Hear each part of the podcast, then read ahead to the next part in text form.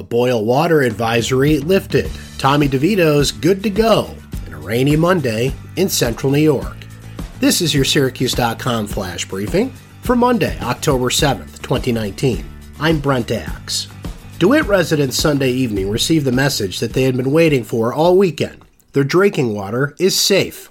The Onondaga County Health Department lifted the boil water order for residents served by the town of DeWitt Water Department, according to a reverse 911 emergency communication. Testing has confirmed that there is no bacteria in the water system. The health department's message, sent shortly before 6:30 p.m. Sunday, told residents to flush each tap in their home or business for at least 5 minutes before using again. Tommy DeVito expects to play against North Carolina State on Thursday night. DeVito suffered an upper body injury early in the Oranges' 41 3 win over Holy Cross last Saturday and left early for the locker room.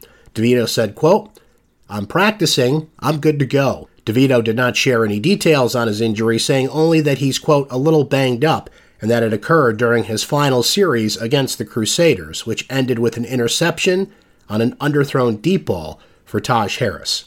An HGTV star was spotted in central New York last month, and a realtor has confirmed he was in town to film scenes for a TV show.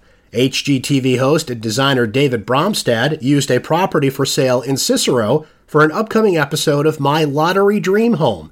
The real estate reality television show helps lottery winners find their dream homes, showing them three different houses. HGTV contacted the seller to feature the home on the show, but they didn't believe it was true. While we're looking at a cooler day in central New York, rain, heavy at times, it should tamper down during the afternoon. The high should reach about 60 degrees. That's your Syracuse.com flash briefing for Monday, October 7th, 2019. I'm Brent Axe. Have a great day, everyone.